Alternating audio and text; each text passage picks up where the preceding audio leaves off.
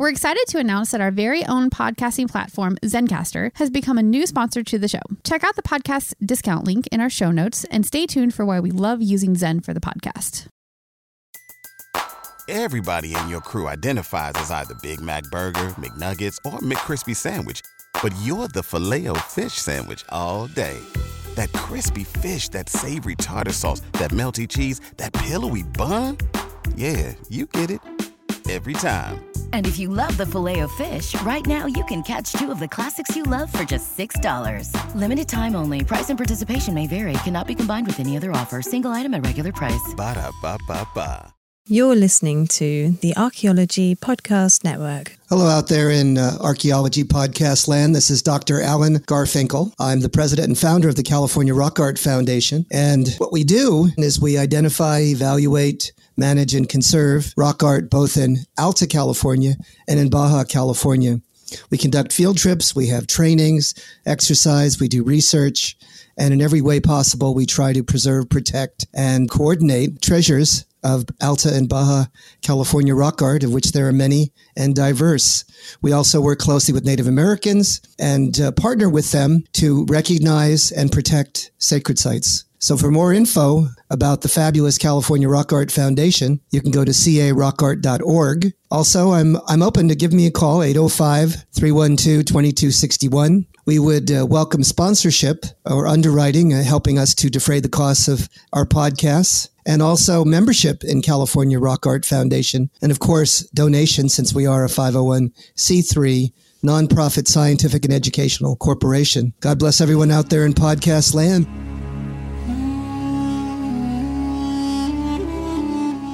You're listening to the Rock Art Podcast. Join us every week for fascinating tales of rock art, adventure, and archaeology. Find our contact info in the show notes and send us your suggestions.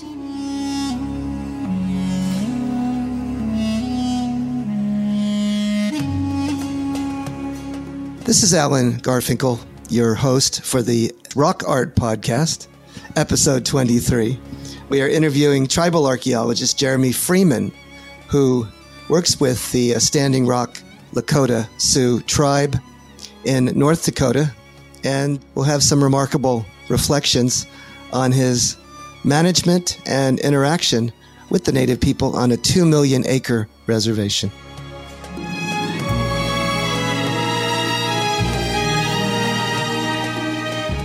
Welcome, everybody out there in archaeology podcast land. This is the 23rd episode of the Rock Art Podcast with your host, Dr. Alan Garfinkel, the uh, founder and president of the California Rock Art Foundation.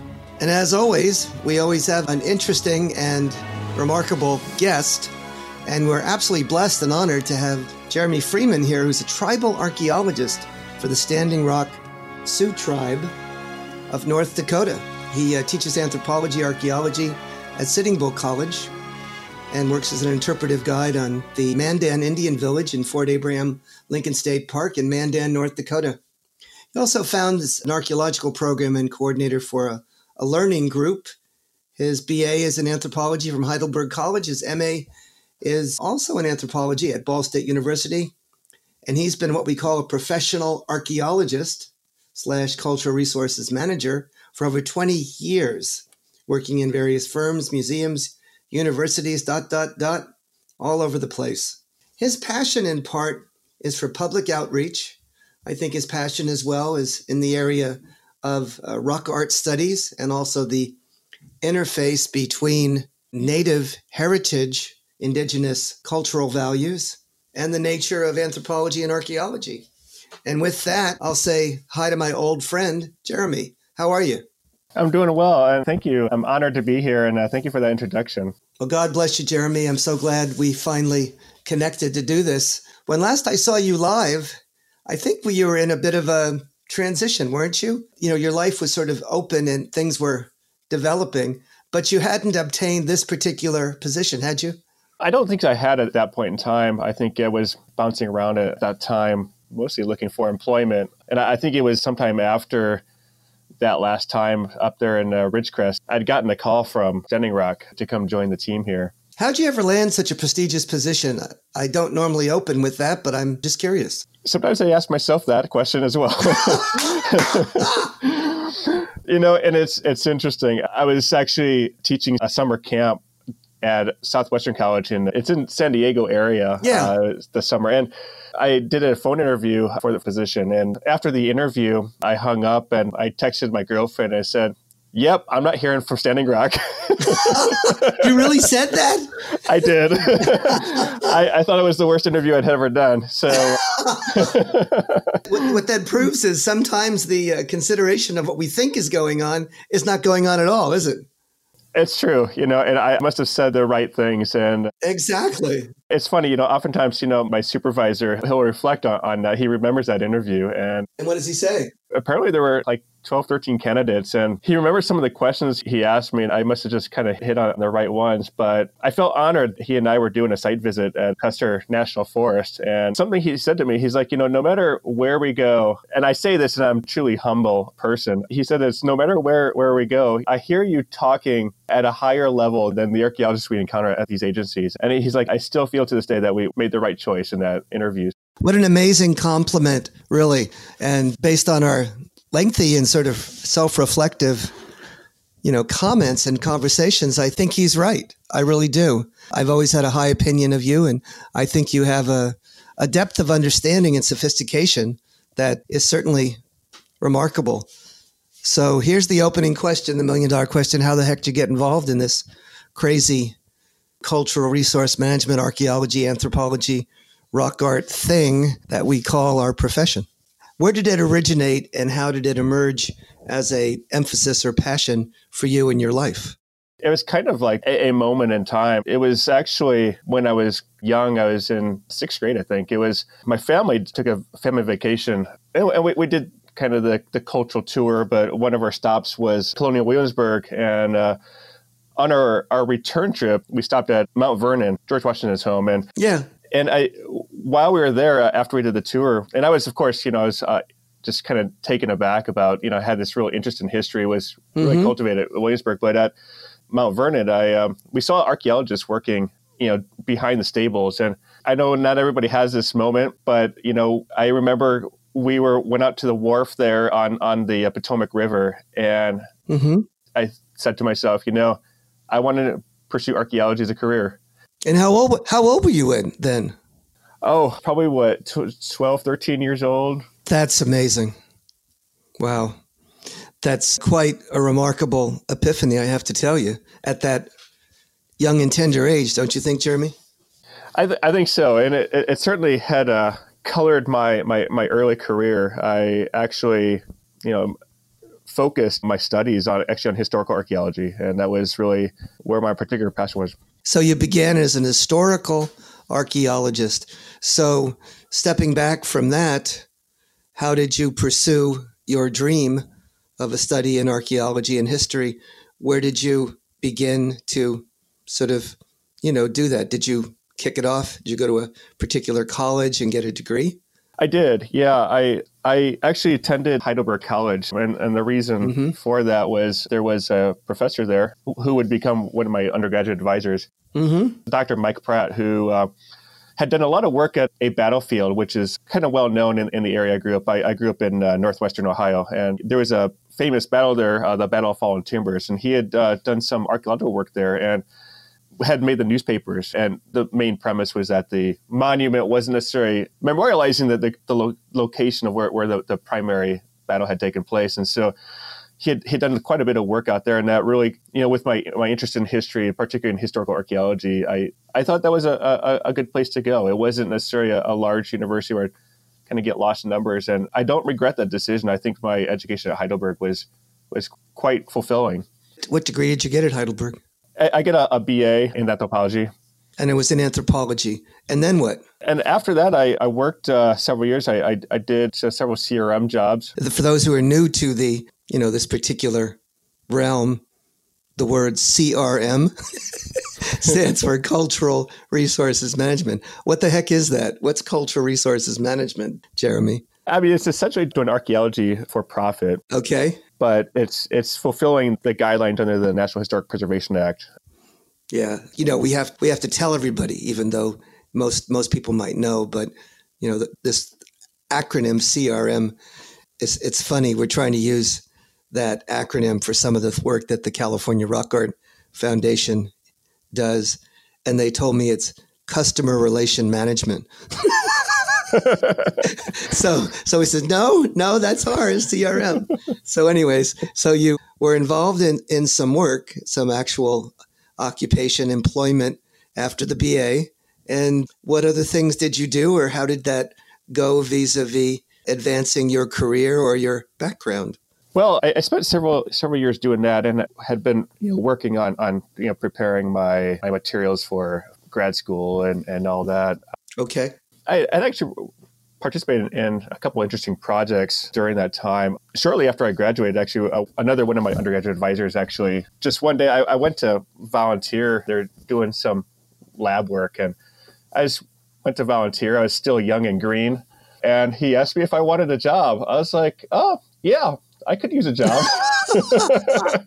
and so I, I, ended up spending I, I didn't necessarily work uh, it was a se- seasonal job i didn't end up doing it year after year it would depend on my work schedule but i ended up that's really what really invigorated my interest in, in doing the public outreach because it was mm-hmm. doing archaeology teaching teaching youth the archaeological arts, you know, the, the science of archaeology. We actually were working up at Johnson's Island, was a prisoner of war camp for Confederate officers during the Civil War. And, oh, wow. So again, it was historical archaeology. Mm-hmm. Yeah, fantastic. Yeah, actually ended up writing my, my master's thesis on, on that site, looking at oh. nationalistic, oh. Confederate nationalism and, and, how it was a, a nascent foundering of, of a, a, particular ideology for the Confederate soldiers. Mm-hmm. So we, I, I, had worked for him for several years, and most recently was in 2013. I, I would go back uh, anytime I needed a job, or really to be honest, anytime it worked in my schedule because I, I, had enjoyed working with them so so much. It was always always rewarding, and working with kids had always been rewarding. And how how old were the kids that you were working with? They would range anywhere from uh, about fourth grade of age to to about to high school. Okay, but young, very young. Yeah, yeah. The majority of them were fifth through seventh grade. Okay, and what did you teach them, and how did you teach? How do you go about teaching young people about the interface between history and archaeology? That's a good question, Alan. that is a good question because I, have spent years evaluating that question and, and trying, trying to figure it out, right? Absolutely.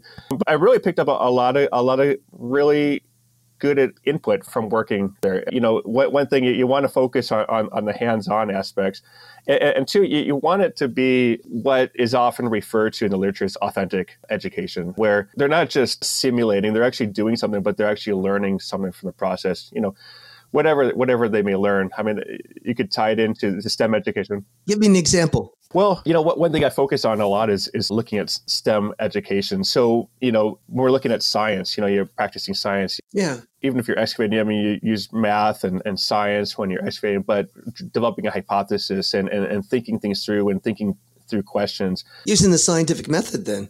Absolutely. And I actually used some of that model that my advisor had used in a program that I had put together when I was working at, at Shumla Archaeological Research and Education Center. And we were actually doing an, uh, a program for Montessori students out of Houston, Texas. And I, one thing about archaeology is it's, it's so broad and so vast, and we can utilize that in the multidisciplinary nature of it. No matter what the interest level of, of a student is, it has an application in, in every other discipline. And and so what I, I, I did is stuff I used rock art sites in, in that particular mm-hmm. exercise. And what I did is I, I would I had the students go to different rock art sites, look at the uh, rock art, categorize it, record the attributes uh, of the, the rock imagery, and and develop hypotheses. And then we gathered together, and through a peer review process, I just kind of led the discussion, but I had them talk about what their their findings were uh, with the group and had them talk about you know what the strengths and weaknesses uh, are of, of their classification schema and, and things of that sort. So they were participating in the scientific process and they were going through a peer review process with their peers.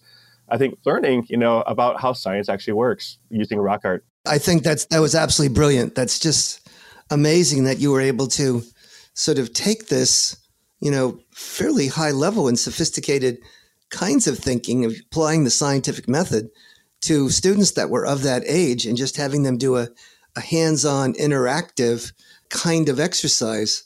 I bet that was just a blast for them. Did they have fun?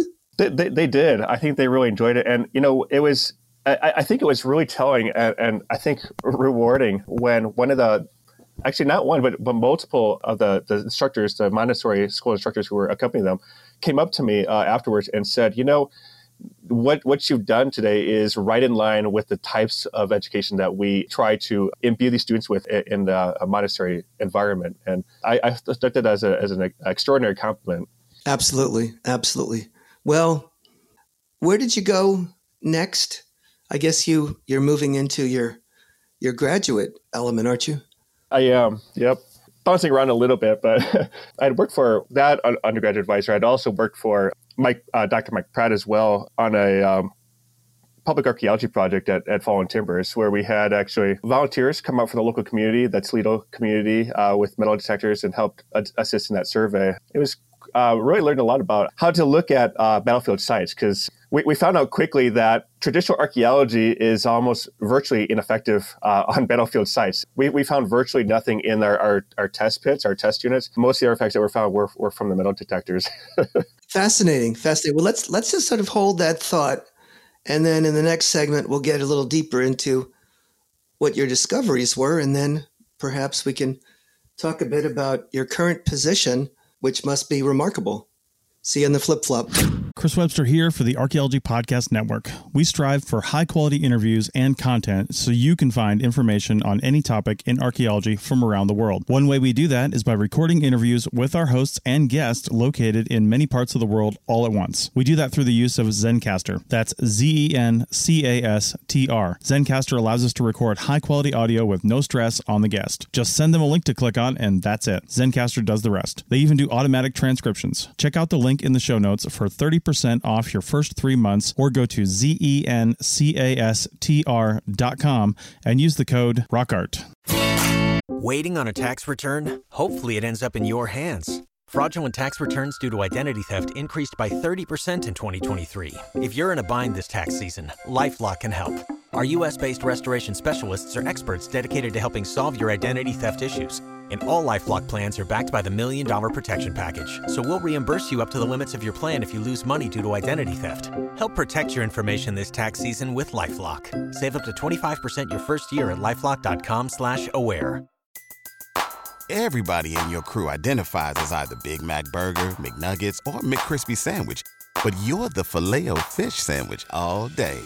That crispy fish, that savory tartar sauce, that melty cheese, that pillowy bun – yeah, you get it every time. And if you love the filet of fish, right now you can catch two of the classics you love for just $6. Limited time only. Price and participation may vary. Cannot be combined with any other offer. Single item at regular price. Ba da ba ba ba.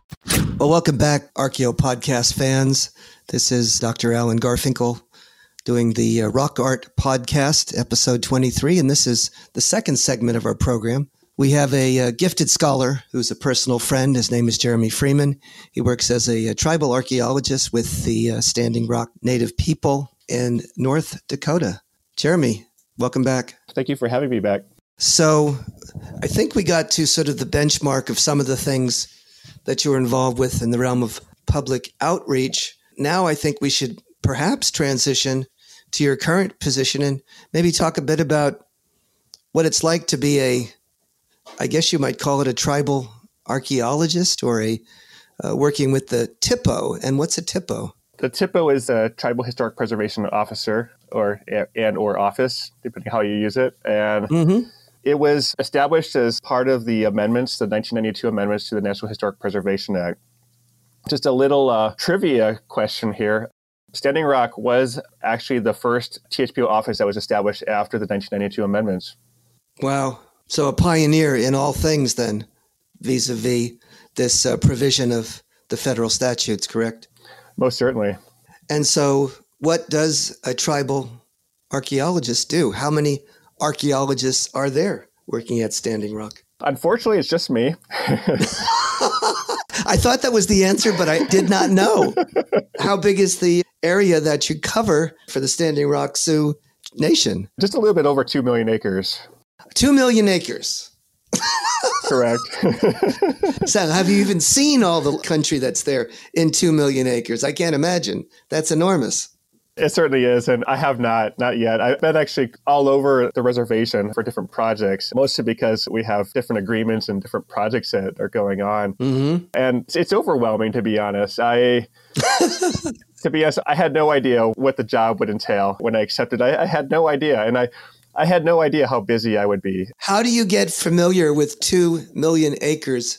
of land country what is the the environment like give us sort of a sense of the landscape there Oh, sure. So it's in the uh, the northern plains or the high plains, mm-hmm. which is kind of a misnomer because they think of the plains, they're going to think of like kind of a flat landscape. Certainly, parts of North Dakota are, but where, where we are, it's an unglaciated part of the state, and it's quite striking. It's a dissected upland with relatively significantly relief. I mean, there's level areas. It's of course you know virtually treeless except in the river valleys. It's mostly siltstone. There uh, is a limestone bedrock, but it's not really necessarily karstic area. So it, most everything that we're, we're seeing is is on the surface. There are rumors that there are some rock shelters and or caves here Rock. I have not yet ventured out to see where they are, but there are certainly areas like that that are in the northern plains, especially towards uh, western part of state. What's the current fauna like? What kind of animals are out there, if any? It's actually quite diverse. I was rather struck by, you know, the, the diversity. There are anything from white-tailed deer to mule deer. There's actually a moose crossing sign. So there are actually moose here. There's elk, porcupines, of course, you know, your kind of usual things, the raccoons and skunks. There are actually antelope Wow. that we occasionally see running around. Are there any bison or are those all extinct or were there ever any bison in that area? There certainly were historically. Okay. There are today, but most of them are on ranches. There are some Okay. a wild bison in Theodore Roosevelt National Park. I see. We actually here at Standing Rock actually have a couple bison herds. We've Oh, actually really? one of the programs we've been talking about. Mostly my supervisor uh, John Eagles is a THPO is talking about us getting involved in managing a bison herd and looking at traditional sustainable ways of, of maintaining bison herds. Fascinating. So that's what the environment is. What do you do, Jeremy Freeman, as the sole archaeologist in 2 million acres on the plains in Standing Rock Sioux Tribe on the reservation? Is this all reservation land per se?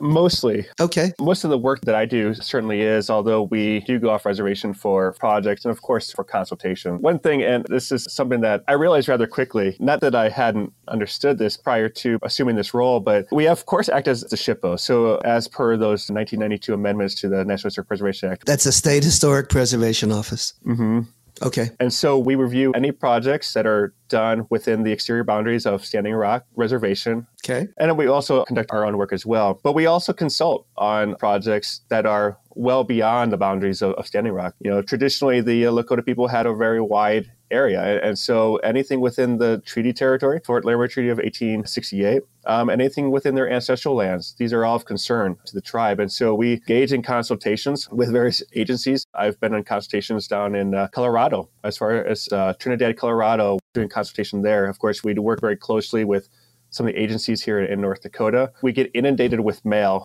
We don't just get a couple letters a day. We get boxes of mail. Boxes of mail. what does a box of mail mean? How many pieces of mail are in a box? 50, 100 Probably anywhere between 50 to 100 reports that might come in in a box a day? a day. Yeah. Oh my word.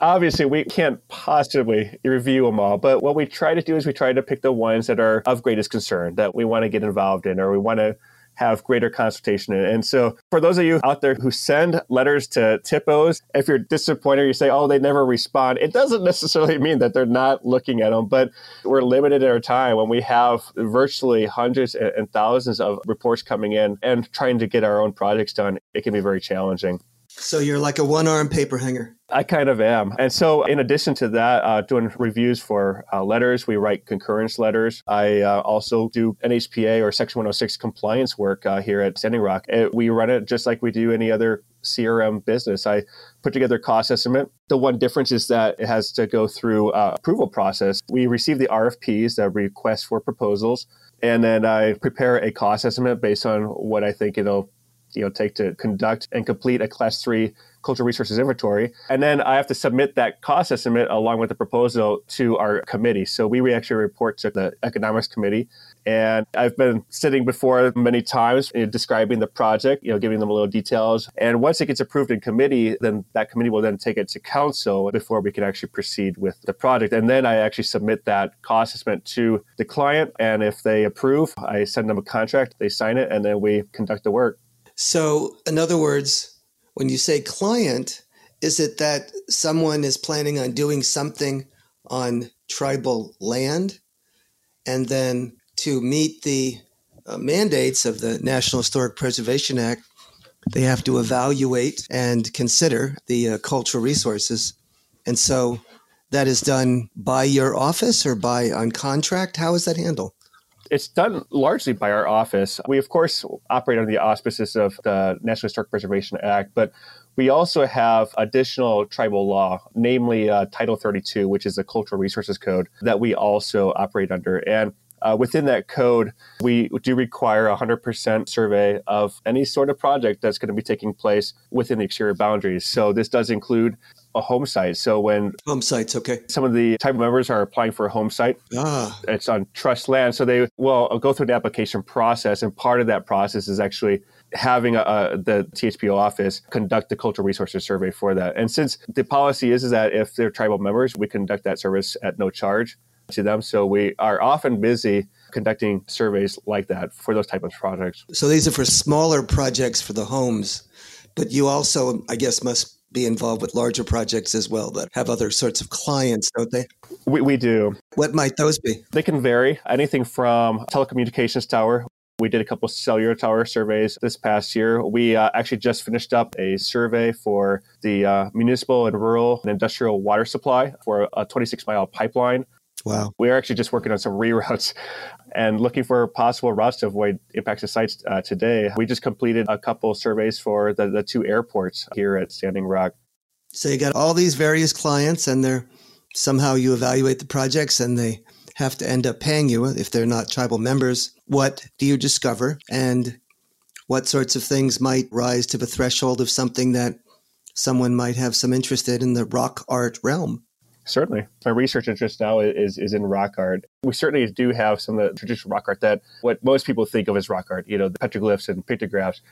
But there are other forms of rock art too that are possibly less well understood. One of which is what's known as a petroform. And this is actually the uh, arrangement of rocks varying in size, anywhere from 10 centimeters to we've seen some rather large rocks, you know, that were probably originated as glacial erratics. And they're incorporated into these features. So they're, they're uh, consist of rock alignments that are used for ceremonial purposes. We've seen them arranged in rock alignments, in effigies, and a variety of things. You know, there's rock alignments out there that actually just mark places of, power. And we, we, see these actually all over the place where they were doing different ceremonies, such as uh, Humblecha ceremony or things of that sort, where, you know, young men were being tested. You know, it could be somewhat more recently. See, we don't know how old some of these features are. So in some ways, we know that some of these are related to constellations, and we are starting to see more and more as we start to learn the constellations. We're seeing, you know, I, have seen this before, you know, and they're actually mirroring what we see in the sky. We actually did recently did a site visit where the um, constellation that corresponds with the Pleiades, it was known as the Wichinchila Shakoi,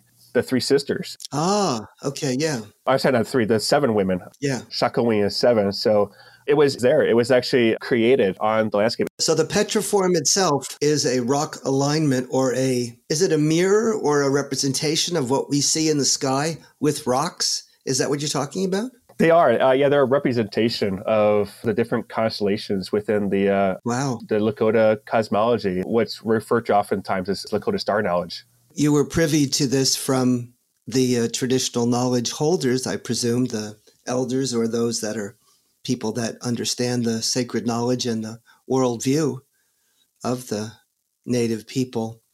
And then they could help you understand what you're discovering, I presume. Is that correct? Yeah.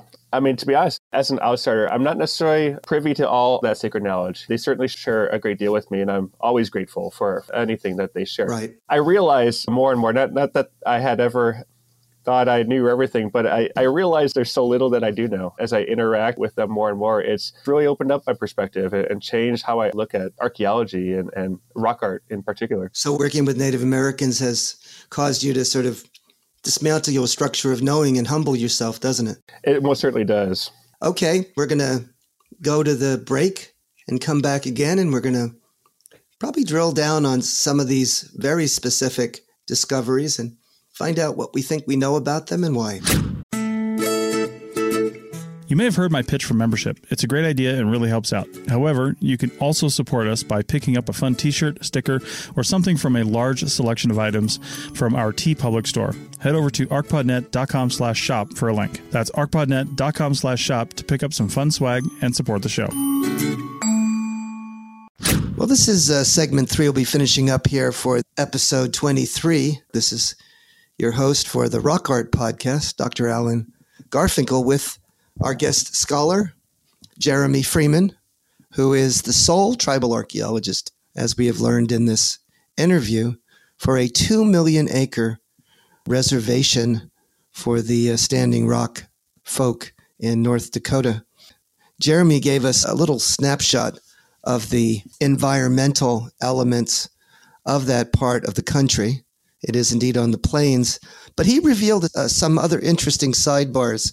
Jeremy, why don't you tell them a little bit about the climate and temperature variation in this uh, part of the world? Certainly. When I was growing up in Ohio, I'd always seen the weather in the upper plains. And I was like, you know, I'm just glad I'm not there, you know? And now here I am. you know, it's a strikingly beautiful landscape, but when winter hits, it, it really hits. The, the winters are no joke here. And you just told me it's very long. It starts when? We get our first snow in October, and then we uh, don't see the ground again, and usually until uh, late April or sometimes early May. and you say that the temperatures are dramatically cold, correct? They are. What's the average and what's the most extreme?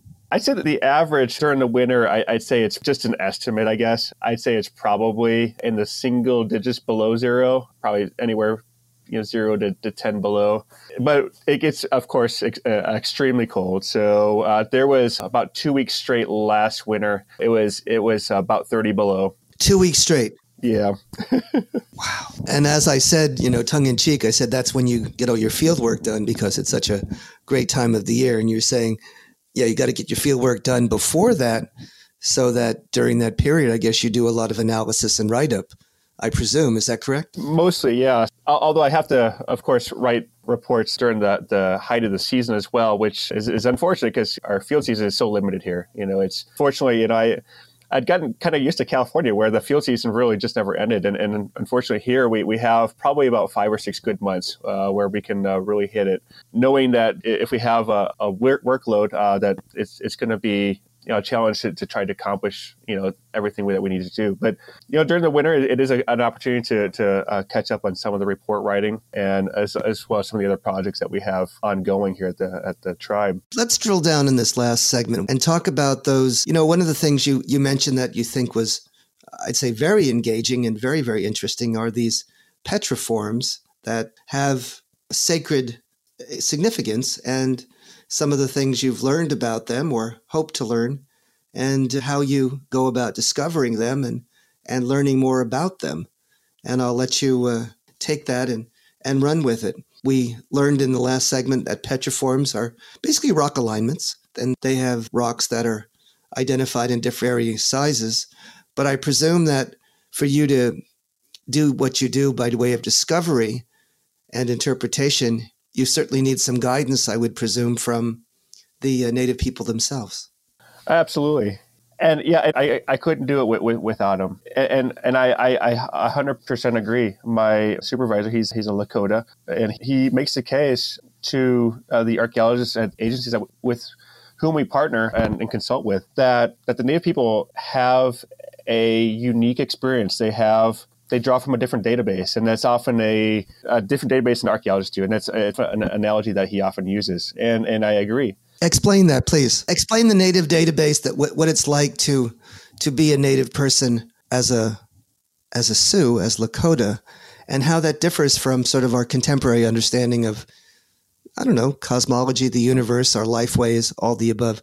What is different and what is telling and significant to our understanding of these archaeological features and the rock art, both as petroglyphs, pictographs, and of course the petroforms, these rock alignments? Please. So we we actually have a cadre of, of other staff. So I, I don't actually do it all my, myself. I, I rely heavily on our seasonal staff, and uh, we refer to them as a traditional cultural specialists. They get compensated actually relatively well. They get paid fifty dollars an hour, and they work under, under my my guidance. And and what do they do? They actually help uh, assist in, in the site identification. Okay. As one of the steps of the Section 106 process. And so we, I, I couldn't do the work without them, to be honest. We, most archaeologists that work out here in the plains, they, they don't recognize these petroforms as being sites because to, to be honest, and, and when I first started seeing them, I found it challenging as well myself, you know, uh, because you know, differentiating a cluster of rock from glacial erratics from, from these that have been deposited naturally, the things are eroding out of the out of the turf, it, it, it's very challenging. Yeah, so trying to see what differentiate the natural phenomenon from the cultural phenomenon, you need these traditional cultural folk who have an intimate knowledge of the religious metaphors, correct? Correct. And they've the ones that we have working for us, it's it's not just anybody. Give us some examples so we can really get an insider's view of what you're going through, please. Sure. So I and most of them they, have been brought up in this way of life. But the ones that we we hire are ones that live this way of life. You know, they they've been inculcated in traditional cosmologies, in, in traditional life ways. They participate in, in ceremonies such as the Hanbleceya or such as the Sundance and things of that sort. They they have seven sacred rites here at the that they perform no, not all of them have, have, have performed all the sacred rites, but they've, they've certainly started their journey in that. And so. What are these seven sacred rites, Jeremy? That's a good question. And I, I don't know that I can recall what they all were. can you give us a sense of what those are, though? Are they coming of age rites? Are they challenges? What are they exactly? Is it a vision quest? What is going on with those sacred rites? It's, it's such a, a, kind of a mixture of, of, of each of those. It's uh, uh, there are certainly a, a, coming of age ceremonies that are, are, are performed, and, and, there are other things that are, are meant to test you to, to see if to test, I, I guess your your virtue. And the, the seven sacred rites are really many various virtues that are are held in high esteem in uh, the Lakota belief system and the Lakota traditional ways. And each of these are, are, are meant to either or either test that or to establish that that you you retain these these various virtues. And how is that, or how is this sacred knowledge and this information? How does that translate into what we're find what you're finding on the ground vis-a-vis these uh, petroforms and the archaeological record? If you can make that bridge for us. Certainly, yeah. So the petroforms themselves are utilized in, in, these these various ceremonies. Oh, okay one thing that we often find, and, and this is actually uh, a conversation that, that John and I had when I first started here, is something you'll hear, you'll see in the literature throughout the plains is re- references to these teepee rings. Well, it turns out, and, and, he and he's right. They're not teepee rings at all. You, you, wouldn't expect teepee rings to be like in a perfect circle. The, the, the traditional hypothesis was that these were used to weight down the, the tents, you know, that, that they that they lived in, and yet they, yet they still retain perfect circular nature. And one critique that he often uses is like, where do you find these sites? You, you find them up on these ridge tops, up on these terraces. And the analogy he uses is, we lived in an area where we were surrounded by enemies. Do you really think that we would be camping up on these highly visible terraces? You know, where we're going to be seen by our enemies, pitching their tents. Yeah, yeah. I mean, that wouldn't be very smart. So, what are they used for? So they're actually used for different ceremonies that, that are being performed, and it might be a, a ceremony where there's a, a, young man who's being tested. He's there's a, a, circle that's created, and he is instructed to either sit or stand in that circle overnight, sometimes multiple days, with no food or no water, and it's it's testing his resolve. And they, I understand they keep a close eye on him, but if they that young man doesn't pass the test, if he steps one foot out of that circle he's not considered worthy and, and he's not inculcated, he's not initiated in, into that particular next rank or that, that particular uh, society or whatever it is that he was being particularly tested for. But they would often choose young men, young women who, who had particular aspects to them that they would perhaps even, you know, not necessarily even willingly, they would, they would subject them to the, the, these particular tests to, to see if they were able to, to pass on to that, that next particular rank. Interesting. Interesting. Okay, so I, I, I, think I understand those teepee rings and those other rings associated with those ceremonies. You said sometimes that there's effigies. Are they effigies other than that celestial or astral element? Are there other kinds of effigies you've discovered?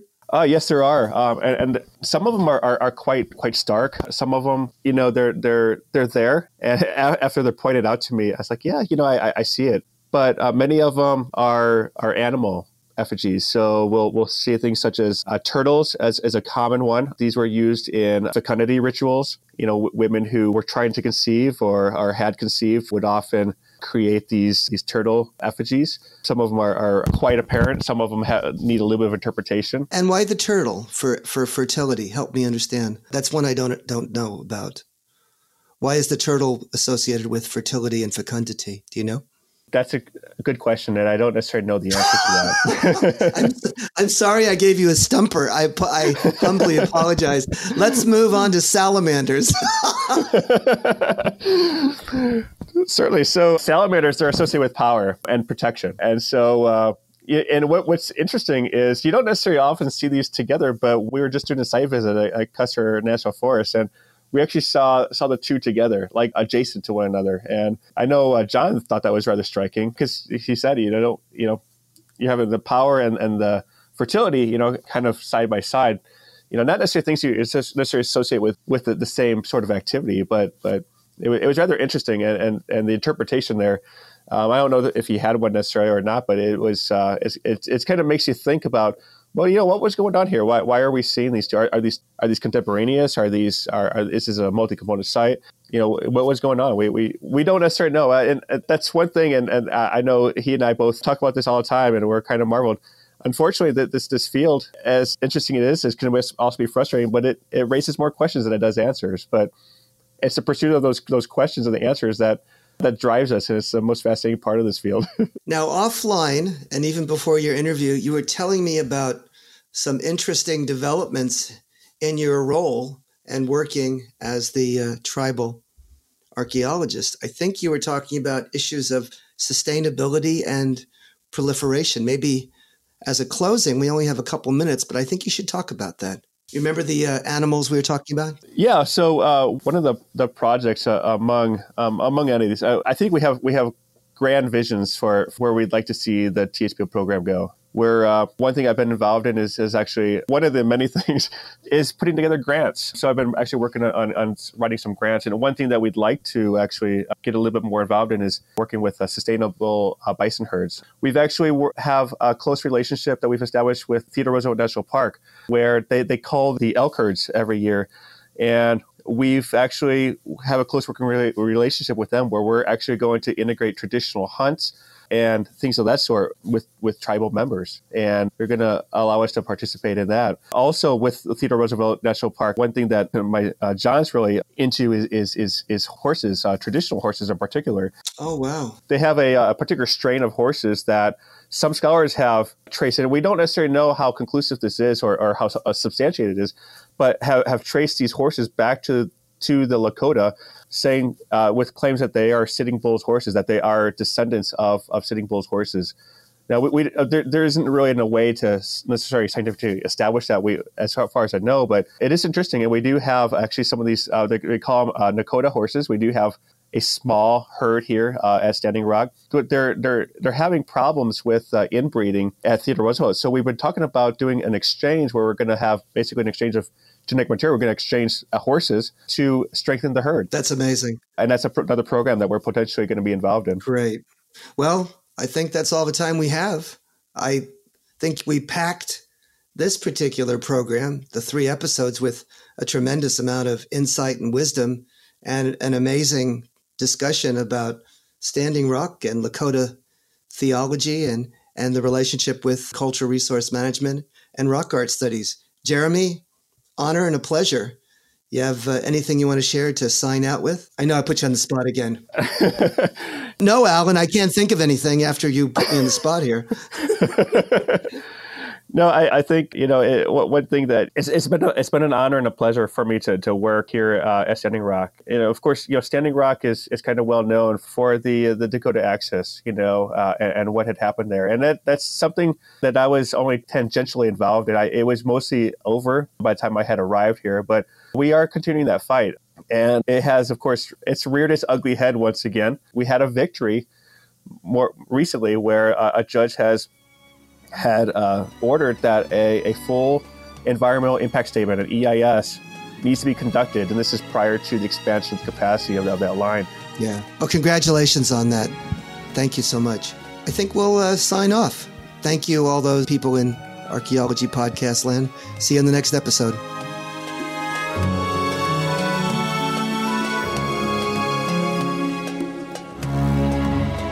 Thanks for listening to the Rock Art Podcast with Dr. Alan Garfinkel and Chris Webster. You can find this podcast on the educational podcast app Lyceum, L Y C E U M, and wherever you find podcasts. Find show notes and contact information at www.archpodnet.com forward slash rockart. Thanks for listening, and thanks for sharing this podcast with your family and friends.